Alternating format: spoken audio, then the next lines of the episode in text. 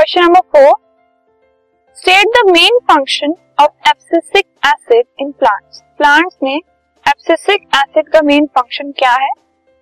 सो so, जो abscisic acids होते हैं प्लांट में वो एक प्लांट हार्मोन होता है ठीक है? और ये प्लांट ग्रोथ को लिमिट करता है उसको स्टॉप कर देता है ठीक है? और इसके अलावा जो फ़ंक्शंस परफॉर्म करता है एब्सिसिक एसिड प्लांट के अंदर वो क्या है? It promotes seed dormancy by inhibiting cell growth seed का जो लाइफ स्पैन है, वो ये डिटरमिन करता है और इसके लिए वो सेल ग्रोथ को स्टॉप कर देता है।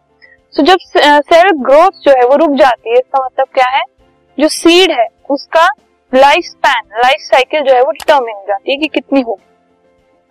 It is involve in the opening and closing of stomata stomata open और क्लोज करने में ये हेल्प करता है, ये रिस्पॉन्सिबल है इस चीज़ में भी।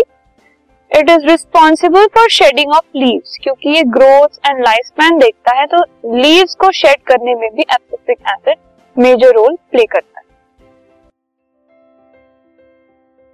This podcast is brought you by hub hopper शिक्षा अभियान अगर आपको ये पॉडकास्ट पसंद आया तो प्लीज़ लाइक शेयर और सब्सक्राइब करें। और वीडियो क्लासेस के लिए शिक्षा अभियान के यूट्यूब चैनल पर जाएँ।